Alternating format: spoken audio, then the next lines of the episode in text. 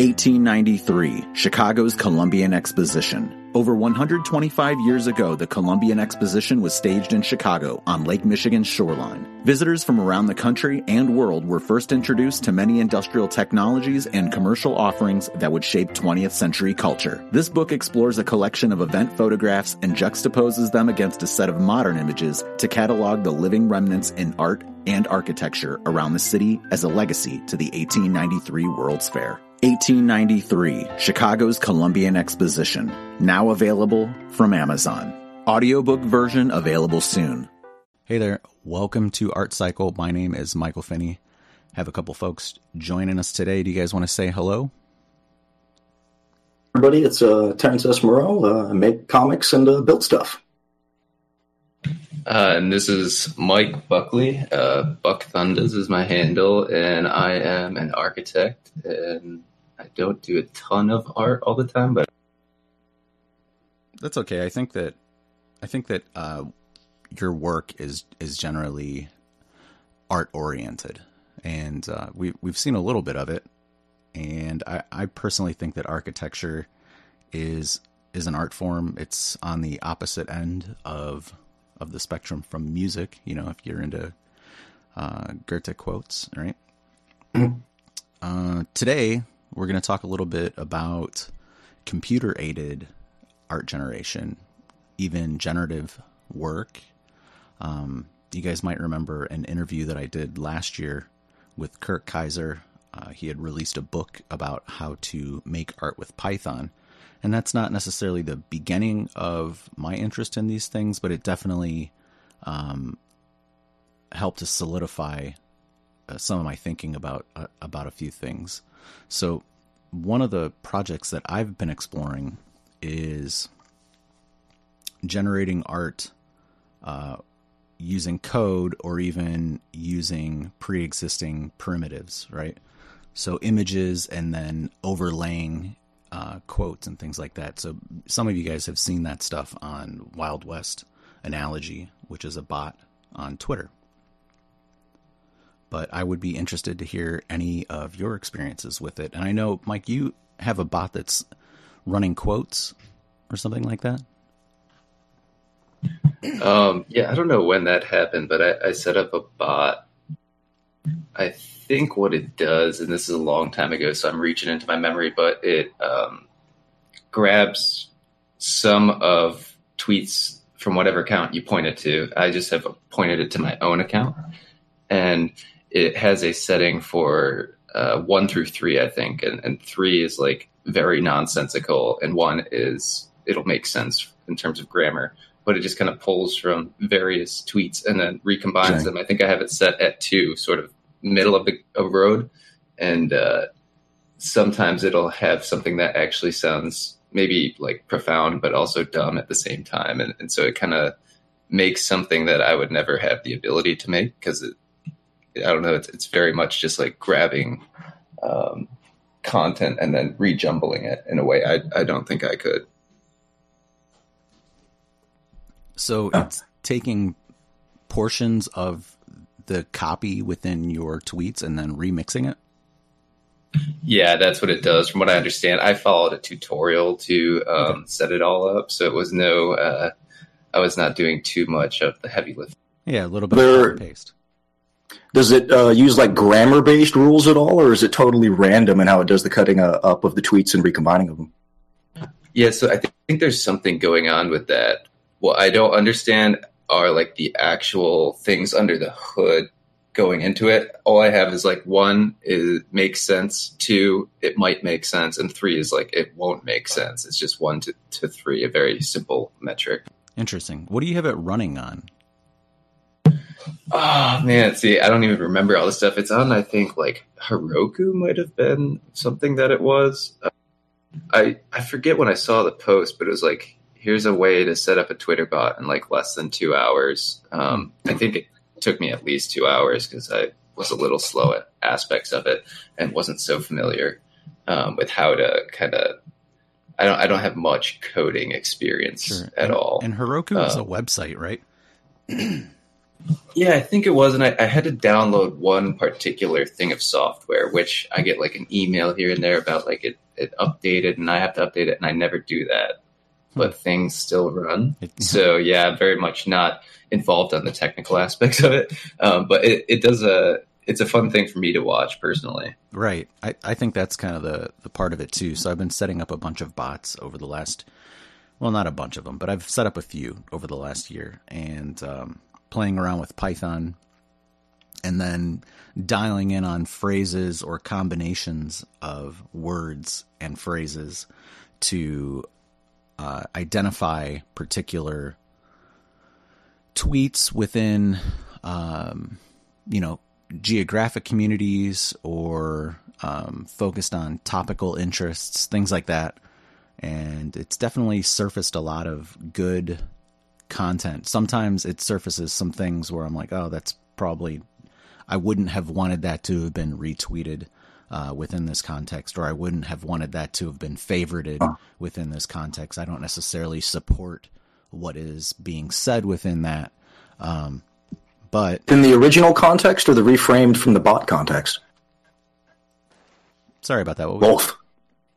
Oh, um, in the uh, original context of the tweet, like um, you know, signal boosting the original person, or just the way that the bot reframed it was was not expected or unpleasant or what have you. Oh, so uh, in in that case, it's basically just that maybe there's some sentiments or the context of what that tweet was is not something that you know I want to support or want to uh, have showing that I was engaged with. There's sometimes like, yeah, yeah. So like one of the the newest script that I set up is seeking Twitter looking for instances of the phrase Columbian Exposition or 1893 Chicago or it might be 1893 World's Fair. I think that's what it has.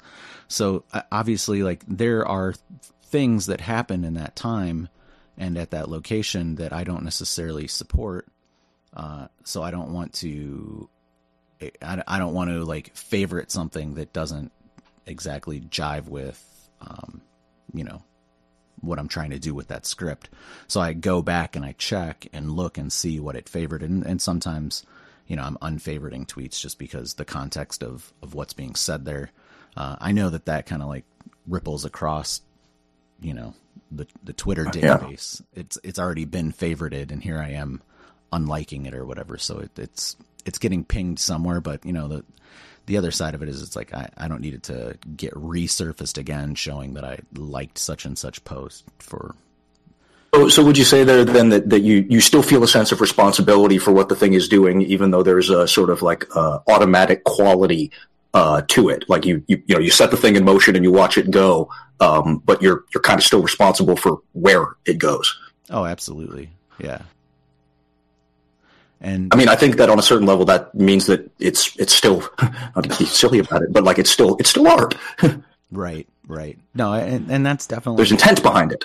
Right, and that's that's kind of the the sentiment with um, some of the image collage stuff uh, with Wild West analogy. So I, I want to do more with that line of generative e- exploration, but at the same time, um, I, there's a weird kind of trend I find with with that script that like it gravitates towards just a couple phrases out of I don't know a collection. You know, there's probably an array of ten or a few more phrases that it has to pick from at random, but it, I find it picking the same ones uh, very often. The wild, the Wild West bot, you mean correct? Right. Yeah. So it's just kind of weird to see that, and it's not enabled by any kind of neural network stuff. It's just purely Python script.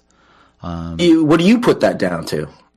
I don't know. I don't put it down to anything. I guess like it just um I put it down to maybe there not being enough options, I guess, in that sense. Maybe it's just me thinking that it's picking these things more often. But like so like how how uh, how many of like what is the x and y of like I noticed 3 popping up of like 10 um and I this is probably showing that I'm not familiar enough with the bot.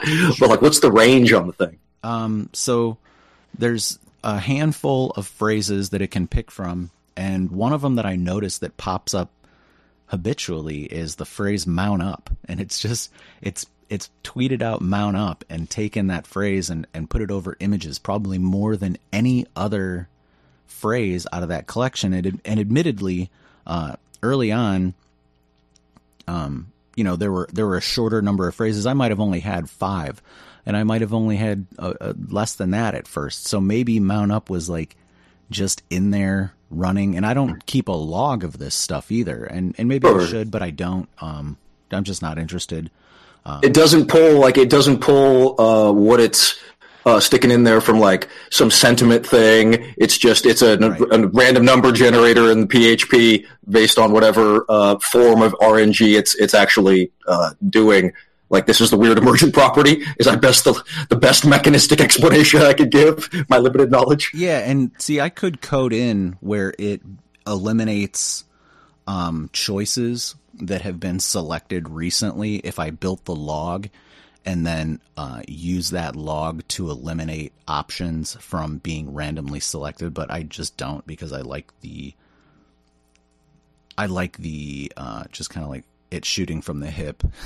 Stochastic quality, yeah. Yeah, and just kind of like having everything available there. And if it does so happen to choose the same phrase often, then that's just what happens. Um, and the log is that you could go to that bot and look at the images that are tweeted from it, and you could go back. Yeah, exactly. Yeah, yeah, yeah. And like that's enough of a log. I mean, it's it's fairly uh, it's fairly comprehensive in that sense. Hey, do you guys want to tweet that out and uh, when where you guys were pinged? See if we can get some. Over here. Yeah, I was worried about the uh, the sound popping up from the click here, but uh, Oh, it'll be okay. Yeah. Um, but then also, uh, Mike, you have a you have an Instagram account that's doing quotes too, and you're creating those yourself. Yeah, um, that process, as much as I wish it were automated, is not. hmm Um, although I've started to figure out a couple things, I I use um, some Adobe software to make those things, um, and it's just you know pretty much the same format on any page, Right. and the author's name goes in one place, the um, quote goes in the other. Sometimes the quotes are longer character length, um, and then that has me you know manually Adjusting. adjusting font size. Um, if I took a lot of time, I think I could get it to a point where it's automated quite quickly, or, or quite quickly is the wrong way, but um, um, automated very well. And that, like, who knows, I could have it set up so I just put uh, any given tweet into a particular collection or a list or something, or if it's favorited, and then it could maybe um, grab text and, and do all of it from there. I'm not that sophisticated. Um, I okay. have started. I have started to instead of log them. I had a haphazard way at first, and now I, I input them to a spreadsheet, and then I actually have it so that Adobe can just read um, that spreadsheet and input the information Nice. accordingly. super So- cool. yeah, so I press one button, and anything from that spreadsheet is then formatted exactly right. Um, and actually, I started doing it. Um, I don't know why I started doing it, other than I wanted to, and I started doing it onto on um, Tumblr because it was like a quieter place, I suppose. Um, and then that whole place started dying quite quickly. Um, I was never really. it was dying for a while, and it was dying faster. Yeah, I, I was. There was a high point period for it. I'm I'm on there, but I never really used it appropriately or socially in any sense. Um, Same here. However, Instagram, I, I have been on pretty extensively and used it socially. And also, uh, up until about a month or two ago, there was a bot that you could run against Instagram, and it was working pretty well. But now it seems like it's not. Um, it's not working as much. They've started to crack down on automated engagement or behaviors. So that bot project is kind of dried up, unfortunately, because I had just spun around back to finally uh, taking some time to to having the time to explore with it, and kind of found out that like why isn't this working? And it uh, it seems that there were some down some other APIs or something. well, I mean, it was all pretty um, The in the actual interface. Well, it was all Python. So it was all just script, and you could basically just input your login and uh, information, and it would log in, and then it would it would ping searches and queries and things like that, and you could even uh, you could even comment with it. So unfortunately, it's just not working anymore. So I don't know. There's uh, there's some talk that there's another app um, that is working, and I think it just kind of comes down to like how often you're pinging it within a certain amount of time. So because it, it they're using I guess they're using machine learning to be able to identify that like people aren't organically creating this engagement and like obviously they're not, you know. I mean the, the bot engagement that I used to see on there has definitely dropped, but it's also become a detriment because you know people that were or weren't using bots, I think they've also seen hits on on that network as well, just in general, you know. Yeah, it's a, kind of an interesting uh, conundrum where human humans are kind of regarded as sacred in their opinions and all of that, and and but if you make a bot and your bot is doing everything, that's almost like you're entering into uh, the profane or something. It's not quite accepted in the world. It is and it isn't. It's it's kind of a question. Yeah, I think it depends on who you're talking about, and this is something that I believe we talked about a little bit on on Party Line Chat last week. Was that um, you know there's there's uh, people trying to create this context where bots are bad. You know that um, you know people are NPCs or they're bots on Twitter and you can't be certain if that engagement is real or not. And, you know, maybe there is some way to designate whether or not particular engagement is scripted or organic. And there probably is, you know, and I think that's fine. But I think, I think some of the trouble comes in that um, and again, I, I, have limited understanding on this, but uh, is that from like an advertising perspective or a marketing perspective, the the way that engagement works uh, technically like is no different than like how we would do it uh, artistically or like with the way you you in, interact with the system is is kind of no different. So th- there's this weird like you, you get crowded out in a different way. Um, and honestly, I think that just takes time um, as as more and more people do more you know, interesting, weird experiments. But yeah, like you say, Mike, the the big guys are going to shut down certain inroads. Because, like I would, I doubt very much, and maybe I'm wrong, but I doubt very much that whatever change happened in Instagram, and I, I'm not saying you're saying this, but uh, you know, I doubt very much that they were trying to shut down folks doing you know um, interesting bot art experiments. You know what I mean? Like to me, that that's seems more likely that something was going on from like a oh my god who's like what's going on from a like you say is this engagement real? Um, but just from a huge like money driven perspective rather than like we're crowding out the artists. Probably probably that is the case. And i i think that basically it, on instagram it kind of comes down to the sense that like there are only so many minutes that an average user uses anything. So if you are sucking up their time uh, with fake engagement or bot enhanced in- engagement, then they're not able to see the ads, and that's really what they want people to do is to see advertising. Uh, if they're responding yeah. to a bot comment that they don't realize is a bot comment, then that's one less minute that they're going to potentially have an ad scroll across their feed. So those are those are the things that are happening there. I think we use Twitter differently. I certainly use Twitter differently than I use Instagram. Um, yeah, yeah. My Instagram usage has fallen precipitously over the last year, at least, uh, n- and not because of API changes so much as just engagement has fallen there. Uh, I've seen I've seen accounts that I really liked even kind of just drop off, probably because they're not getting the same type of engagement. And, um, you know, that's, I suppose, narcissistic in a sense, but at the same Do you find they're going to other platforms or are they just kind of going? I have yeah. no idea. Huh. Um, they're just not posting as much or they're not they're not active at all, you know, uh, or you know, some of them will pop back up occasionally, and that's nice, but it's not uh, there, there's a lot of really good accounts that I liked that I just don't see anymore. I, I wonder if if it if it comes down to just a framing thing in terms of what's um, you know what's driving folks. Like I wonder if um, you know as and probably t- sounds a tad accusatory, but uh, I wonder if like what you thought was like, oh, this is really great content, um, like was somebody's like like oh like hobby sort of thing Oh, um, that they got some at- yeah yeah that like they got some attention for, and then like oh well you know uh, you know that one man's trash kind of thing a little bit. I mean, definitely. I definitely think that's the case.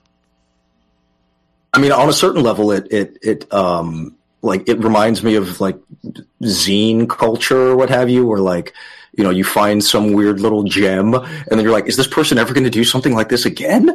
Uh, is this did they did they move on? Can, can I watch? Can I find something else that they did ever on an, in another format?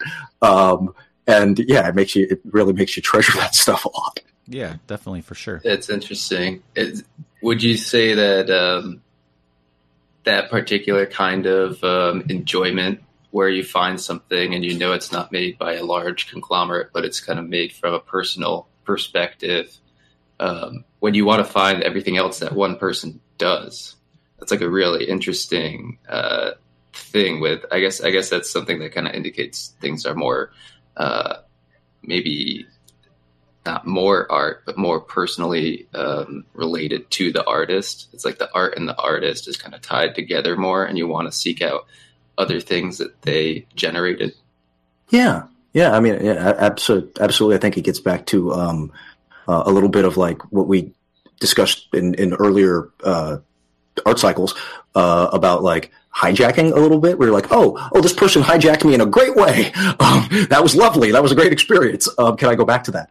Um, and you know, there's there's certain ways that you know we can we can try and emulate that um, or recreate that or play that back for us. And I think that that like that tight feedback loop uh, of of stimulus or whatever is like kind of the whole point. Um, and and goes to the generative thing as well, um, Mike. Like we were mentioning about intent uh, and a little bit of the the editing uh, that you do uh, with the bots, or just this even like I said, feeling of responsibility um, of like, oh, okay, this is this still is is a form of my voice uh, or or my you know uh, uh, action in the world. Um, yeah, I mean, I think that that a lot of that that just like that basic flow of okay, um, is there more uh, that we can get out of this um, along this weird specific track of uh, of pattern um, is yeah what we're looking for in all art. Um, and I mean, I didn't necessarily mean to like draw the parallel like so so directly, but um, the more I think about it, um, the more I'm like, yeah, yeah, that like individual creation thing, like you say, uh, Mike, it wasn't made by um, Buck, uh, that it wasn't made by uh, you know a conglomerate or a collective. Um, and there's weird stuff that happens there, like in the the overlaying between brands and how brands are created, and you know get overlaid into, oh, is this a, the authentic artist or something like that? Um, and you know, there's you know you go back and forth a little bit between like, does that even matter? Um, you know, just is in other words, is it made by a bot um, or not? You know, I, I don't care. Um, do I like it? You know, is the feedback loop cool? Right. And I think that I'm, you know, I'm not completely against commercial art in any sense. Yeah, exactly. Is the feedback loop cool? yeah, uh, I think that sometimes there's, it kind of breaks down for sure, and it just becomes, um, you know, just advertising, and yeah, and and that's not to say that there aren't any good ads. There are some really great ads. There have been, and there will continue to be great ads uh, out in the out in the world in all kinds of different formats. So commercial art or uh, corporate involvement in art is not always a, a negative thing. I think that uh, it just kind of comes down to you know probably budget and the people that are involved making it and how thoughtful they are you know or maybe in some cases um how uh what's the word i'm looking for? Maybe um oh geez i can't i can't forget i forget the word that i'm looking for um right right off the top of my head but um you know how uh their notions about slipping messages in that are adding to context or adding layers of meaning. context. That's kind of what I was I was kind of yeah waiting to jump in to say is that like the the, the intent and the context really matter. Um, and and to like to try and tie it back to, to generative stuff. Buck, was it you who was um I think in the the art the art the little uh the chat art the actual art chat cycle thing um a while back mentioning that like one of the the things about generative stuff is um the sort of the way you prune uh things, the way that you you consciously approach uh some of that um you know mechanistic generation. I, th- I think that was you. Um, one thing I was going to tag on to what you're just saying there is, um, I think it's your one of your bots, Mike, the um, speaker. I think it's called speaker cone. Oh yes, uh, and maybe other other bots of yours have a tagline similar to something um, about cultivated by you. Um, and I think there's an interesting relationship in terms of you know the metaphor of gardening and pruning, and that you set something up you have responsibility to it, but it's not full responsibility. Like you are not it. There's a difference between you and the bot you set up, or even the plant that you planted. Um, and you give it a certain amount of care, and you let it grow to where it can grow, but you prune it back where you need to prune it back, like unliking those unsavory um, likes and the unsavory retweets that kind of just crop up naturally. Um, and then, then kind of going back to what you were just saying, Terrence, about the pruning and, and perhaps even um, like feedback. From what I've understood in terms of trying to program things that have a nonlinear or, or organic um, organic quality to them, one of the best ways to seek that out and to create emergence is to allow enough feedback within the programmed system so that it can feed on itself enough to generate new things that are sometimes expected, but a lot of times are they're totally unexpected. Definitely. There's, there's somebody that I that just published a book, and I'm gonna search her out on Twitter while we're looking here. She uh, Janelle Shane, and she just released a book called "You Look Like a Thing and I Love You," and it's basically this. Um, it's an AI weirdness book. That's how she addresses it. So it's kind of like all of these anecdotal experiences working with neural nets and AI, which is uh, where I want to go with what I'm doing. Um, because I think that there's a treasure trove of of interesting uh, data sitting in those retweets and even once I go a little bit further into the generative side or even uh, I have two other projects that I want to get to eventually. Um, one is generative and the other is just uh, language focused. So all of these things I think can be reassessed or additionally analyzed over time using um, neural networks. So I don't know if you guys have read anything about GPT two. No, no. So uh, that's something I was just reading about recently. Uh, don't ask me right now what GPT stands for off the top of my head. I can't remember. Um, but it is kind of the the peak of the mountain in terms of like uh, natural language processing, and I think that it's being used for um, a, evaluating patterns within other text. So I think it's been set against Reddit, and that's kind of how they were able to. Well, not, yeah, not Reddit itself, but links to Reddit to other writing. So it kind of like jumped through Reddit to these other places to or did its associations through the links sort of it's right. it's like semantic associations well not semantic associations it went to these links and read the copy that was available on these links on the web via reddit so huh. it wasn't actually analyzing reddit posts it was using reddit posts to get to other content on the web it was sort of like create, creating the the the reddit the quote unquote reddit user who had read all the links Mm, I don't know about that. I'm not certain what you're asking me, but it, it was basically analyzing all of these posts uh, across the web to be able to develop algorithms for predictive text generation to say that like okay statistically this word should follow this word. Ah ah okay. Yeah. Um, that's that's kind of what it was doing. And and i think that there's a lot of really interesting things you can do with that.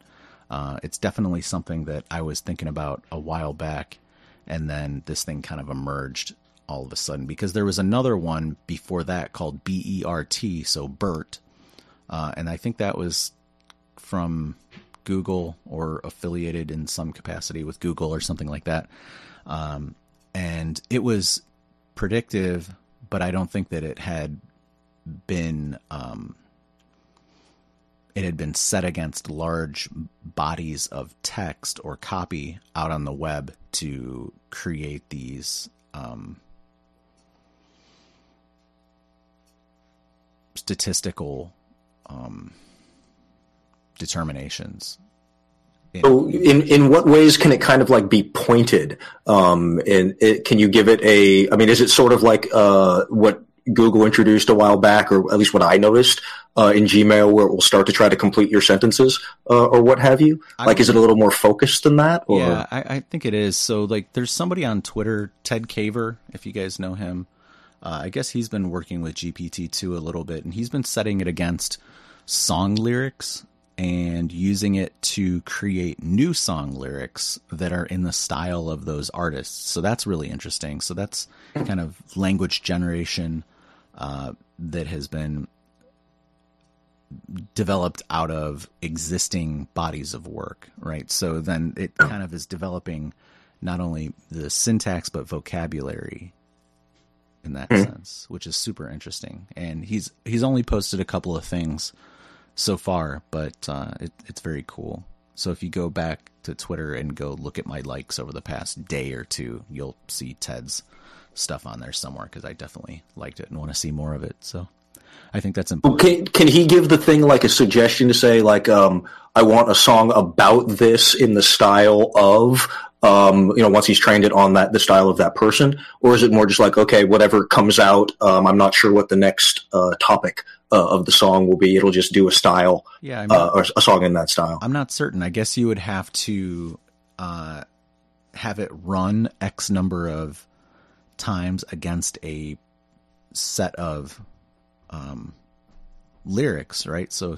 a set of song lyrics, and then it would basically pick from the iterations. Right, right and, and yeah, yeah. combine artists or you could combine a number of songs that are focused on a particular topic and then it would it would probably uh, create things that are in the same vein you know somewhere mixed between those artists or at least focused on that topic just because that's all it had uh, available to it to work from as a repository I, I wonder about some of this stuff um, as these tools become uh, not only more available but like ever more sophisticated. Um, you know, we were we were mentioning tools in the chat, um, and like it, it seems to me that as this stuff gets gets better and better, um, that it'll be about like because to me my my there's the experimental end of it where you can get really cool novel things um, which we're gonna yeah see which we see yeah, yeah all the all the time in it. But like there's then there's like okay now that we know we can do this like here's a we can point it in a direction with some intentionality um, can we use it as a as an expressive tool rather than um, uh, an, experimental one. And I and I know things get you know uh, it overlaps a lot there, um, but that's that's the part that I'm curious about as the tools get get more developed. I would say that we're going to see a lot more of this stuff. Um, there's a friend of mine on Instagram who uses uh, what is that Deep Dream or something like that. Yeah, yeah. He's been using it for a a while now, at least a year and a year and a half, maybe two years. And also, uh, Kristen uses it pretty heavily. Yeah. That's actually how we connected. She sent me a picture of an old, uh, she sent me a, one of my old profile pictures run through Deep Dream, and I thought it was really cool. And then, um, you know, I just kind of started following her and uh, seeing the stuff that she does. Um, and and she's kind of been out, out on different hikes and adventures and stuff like that, and those are always really good pictures. Uh, whether they were processed or not, you know. So I, I just always yeah. liked her. Yeah, no, she has a, a, sharp eye. But I think running it through stuff like Deep Dream, which I've never done, I've never used that. Have you guys used it at all? No, no, no, I have not. No, it might be something that a little should do. I'm a little tempted to. Um, there's a, a bot that I know of uh, that does. Uh, Mike, you were uh, a while back, and I, I, still have to get back to you on it. Um, asking about some uh, colored art, um, and I know that there's a bot uh, online I've wanted to test out. Uh, I think it was originally made for manga style drawing, or was trained on that, but it does automatic coloring. Um, and I've seen like in, in very like noir style, a sepia style, um, you know, bright, uh, bright saturation style, uh, and all of this. I've seen some, um, some test images from it. Always meant to, to, to check it out. Um, but I, as I recall, when I first looked at it, the, the interface was like completely Japanese or something. Hmm. Um, but, uh, yeah, I mean, uh, yeah, it's, it's so interesting the way that, yeah, all of this, this stuff, um, sort of, and I this is going to sound yeah a tad like de- defensive and accusatory, but like takes um, takes away some of the or automates some of the process um, of of the the creation of you know of new stuff. Uh, it's, it's a new set of tools, and I, I kind of just go. Um, I, I, wonder about how how the skill sets will get taught, uh, uh, kind of going forward. Um, well, I wouldn't worry too much about it because here's the thing too. Like, so we have commercial paper producers, right? But then there are people yeah, who yeah. are, are artisanal paper makers. You know, so yeah, yeah, yeah. I mean, I, I, you know, people out there doing this stuff.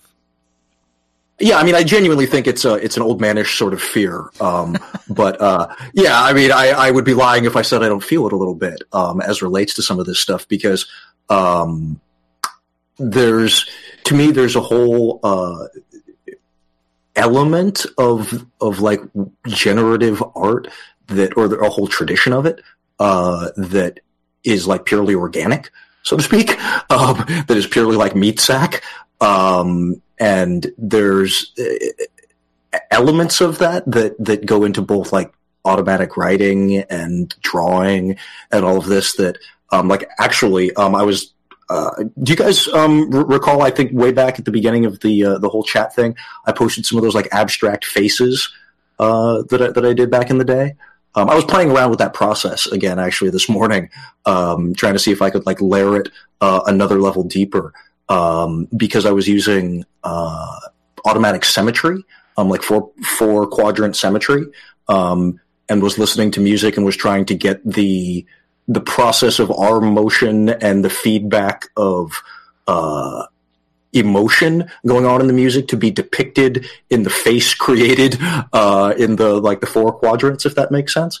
Um, and was actually having a lot of fun doing it. Um, and that that real tight feedback loop where like you almost become the bot in a certain way, uh, and that editing process or that pruning process and that real tight feedback loop um, becomes uh, just a lot more, a lot tighter. Um, not to not to get too silly with it, but like I, we were, you know, uh, as, as, far as like these feedback loops, I think that music um, and and the I was thinking recently about um, the time between inspiration and impact um, in in art creation, um, the the tightness of that feedback loop. Um, and you know, the, I've I've always said I'm quite jealous of musicians and and uh, actors because they they they're quite immediate and tight in in that that feedback loop, especially live.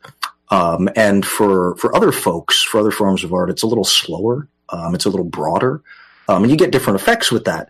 Um, but I was really really having fun um, with that more immediate, tight visual feedback loop. Um, and there's you know, like I say, there's just there's stuff to be explored there, and I um, there's probably a whole bunch that's been done um, with with more visual generative stuff like that. Um, and I think Buck, when when some of this came up in the uh, uh, in the chat, um, where we sort of got to was like the that organic quality that you mentioned, that like that pruning process um, is is the part that like brings the voice back in, um, that that allows like an artistic statement to be made in a different way. And that's the really important part. Like I said, I was just getting lost in it personally um, with the uh, uh, the little face, uh, like automatic face emotive music, uh, uh, you know, synesthetic feedback loop thing. Uh, but that tight generation, um, and that that's like how wide or broad is the feedback loop? How much time do you have to wait? I think that's why the the the, the tweet bot stuff um, is actually really cool, is because you can get this real time set of set of feedback and, and interesting novelty about it. That was a lot. That was interesting.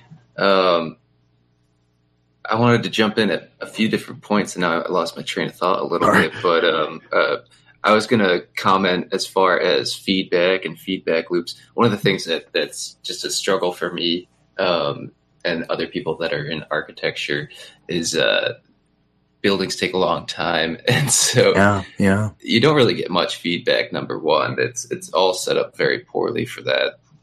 Um, not to say you can't go out of your way and get more, and there, there's feedback more so in the design, um, the actual construction of it. You get kind of reality speaking to you, but um, you intentionally seek out feedback in design, um, but it's not meaningful. It's not as meaningful feedback as through construction. Um, and then the other thing that's that's funny is it's like a very long feedback loop, oh, yeah, uh, yeah. big delay um, and it's a low signal when you get it back. Um, and and there's a lot of joke, interpretation that goes yeah, on. I like to joke and say that that any given project that's architecture, like actually to be built architecture, um, you go from really liking it to not liking it as much, and then when you kind of hate it, it's starting to get built. Yes. and, yes. And, and, you have to let it like rise a little more. Like like hopefully it turns into a phoenix, and once it's finally done, it rises from the ashes. You're really happy with the end product, or at least the people you um, did it for are happy, or it, it's working well. Um, and then I was gonna circle back. One of the things that's interesting in the way we're talking about bots and the fact that like you know bots are very new. We don't really know what they are, but it seems like one of the overarching themes on what is trying to be done across the board with AI and bots is that we're almost trying to give computers sense organs, like biological sense organs, but we, we obviously can't make it biological, um, at least not yet. Um, and so, in some ways, I, earlier I was thinking of these bots almost as like an apprentice um, to someone that that is doing art, let's say, like, you know, someone that had their art factory, like Andy Warhol, and had many people underneath him. Almost imagine those people instead of being people as bots now. And then I started to think maybe these aren't really just bots, but they're really nascent forms of, of sensory input that's more uh, subroutines. Yeah, and and it's more context specific than some aspects of of computers and programming tend to be. Uh, but I don't I don't know how we get that granular with all of it. Like know. linguistic AR or something. Yeah, it's it's funny, and then it, some of some of what you were saying to the effect of what is the kind of the human touch and the organic touch of things, and I also I also think that there's something nice in the in the mix. So when you have something that's not just from a bot and not just from a person, but it's it's combined. Um, a while back, I'm forgetting the guy's name right now. I know either his first or last name was Perry, but I cannot remember the rest. Um, we I, I heard from this um, guy who I can't remember right now, and I'll, I'll, follow up and figure it out and find a link and share it. But um, he does this interesting art where he gets a big table. He uses fer- ferrous fluids and magnets, and he kind of makes these really weird swirling effects and he'll just like get into it for a session sort of like you're talking about with um, when you're playing music. If you're jamming let's say with people it starts maybe slow and then it kind of crescendos up to some kind of like really wonderful collage and mix of everything that was kind of happening through time. And so one of the things that his work ended up getting used for um, i don't know if you remember the movie lucy um, where Scarlett Johansson, her eyes have all these like effects in them. Yeah.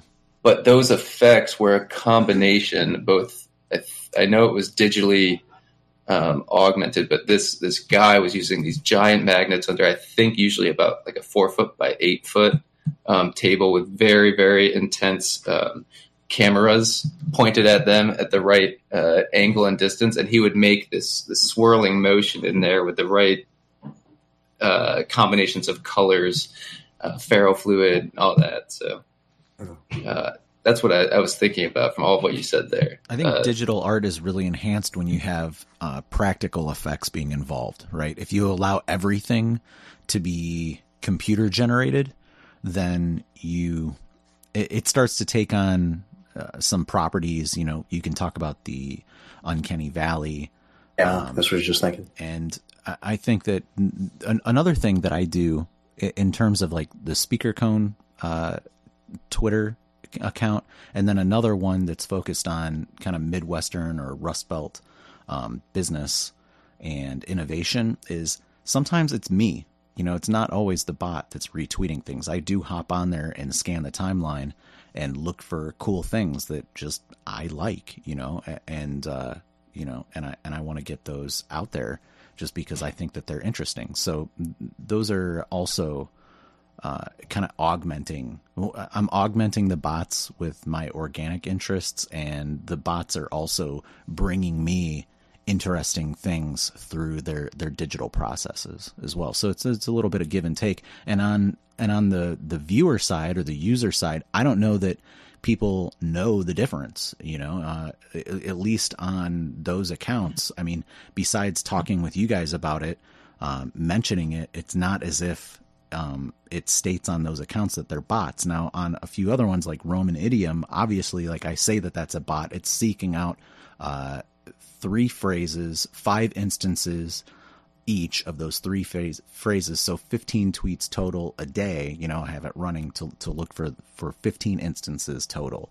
And mm. I state that that's a bot because like the truth of it is that uh, I, I just want it to be completely randomized and I don't want to have any of me uh, cultivating any sort of anything about it. I do not change the retweets on that or Wild West analogy. What it finds, it finds, and it goes out. Uh, and I'm fine with that. I think that that is um, good for those accounts. And I think that in some cases, circumstantially, uh, it's fine to to allow these things to kind of just take the wheel and let them do what they're going to do. I don't have a problem with it. I don't care about context or message at all. There are some really heinous things that get said on on some of the tweets that it finds that I don't agree with at all, and I don't do a thing about it because it's just the nature of how that script works. I wonder about like some of the um, like I'm going to to analogies in my head a little bit that like or probably fanciful, but um, like familiars or daemons uh, a little bit mm. um, like the, or or tulpas. Um, these you know these thought forms that you create and sort of put out into the world, and you know if you uh, uh, put enough intent and and um, meaning and power and all of this uh, into it, that you know they they come to life on their own.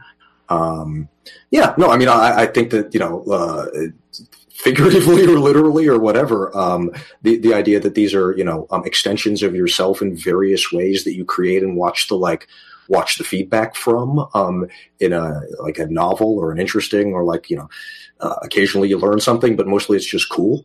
Um, I mean that's that's fascinating. Um, and you know, we, we used to, to, to speak about feedback. I mean, we used to have to wait a long time for this um, to see that that sort of reflective echo. Um, you know, you, you wonder like, it, was there an analog ever? Um, you know, I, I really don't think so. Um, so yeah, I mean, watching uh, exactly like you said, Brooke, watching kind of what happens as all of this grows because it is so new.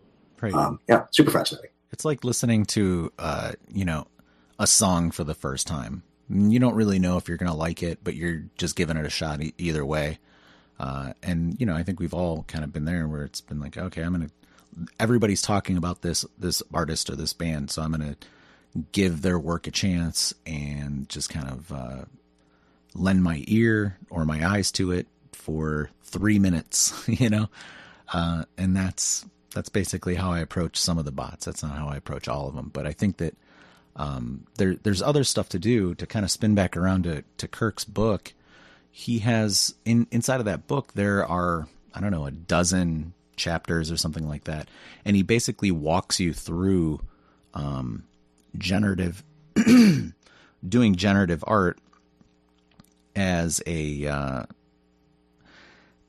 as code, right? And it's kind of talking about how to you, you kind of learn how to code Python, but you also learn how to create cool. loops and eventually you get to tessellations, which are yeah um, like infinitely uh, generating patterns, right? The uh, oh goodness, why am I forgetting the uh, the artist's name? Um, oh crap, interlocking uh, birds and uh, lizards. Crap, I'm forgetting. Escher. Yeah, Escher. Yeah. Yes. yeah, it's definitely along those lines, but it's not as um, it's not as thought out or um, thoughtfully executed in the sense that you know these patterns are just interlocking and forever, and they're not necessarily there's no transition, you know. Sure, sure. Yeah, I mean, um, I remember uh, when that word was like a buzzword around uh, video games and the rendering of water.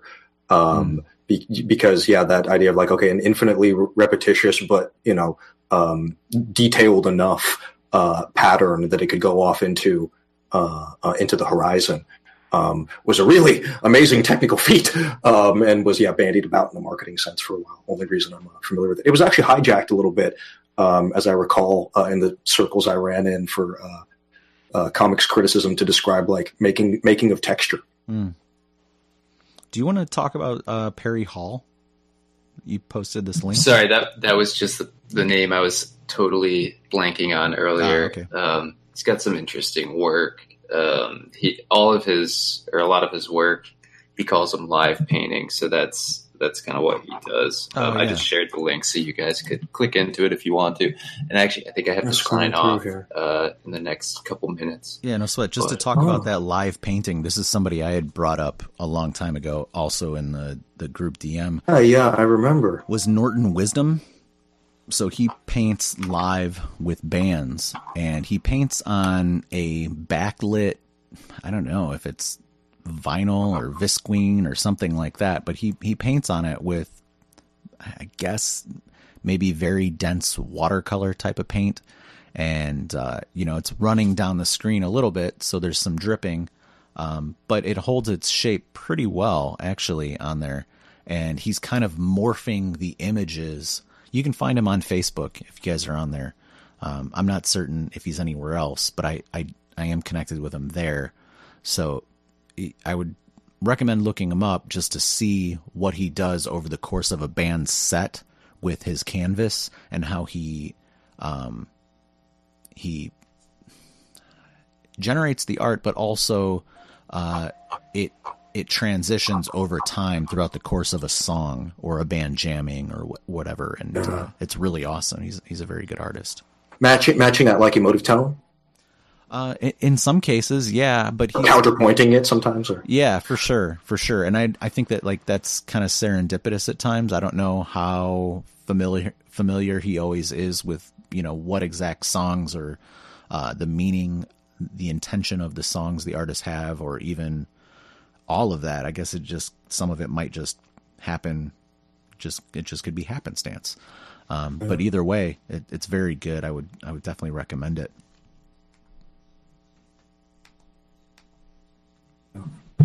Yeah, yeah that, cool. that light I'm, painting stuff is awesome.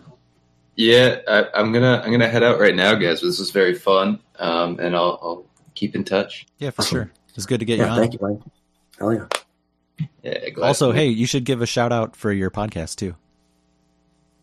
Oh yeah, we have not recorded an episode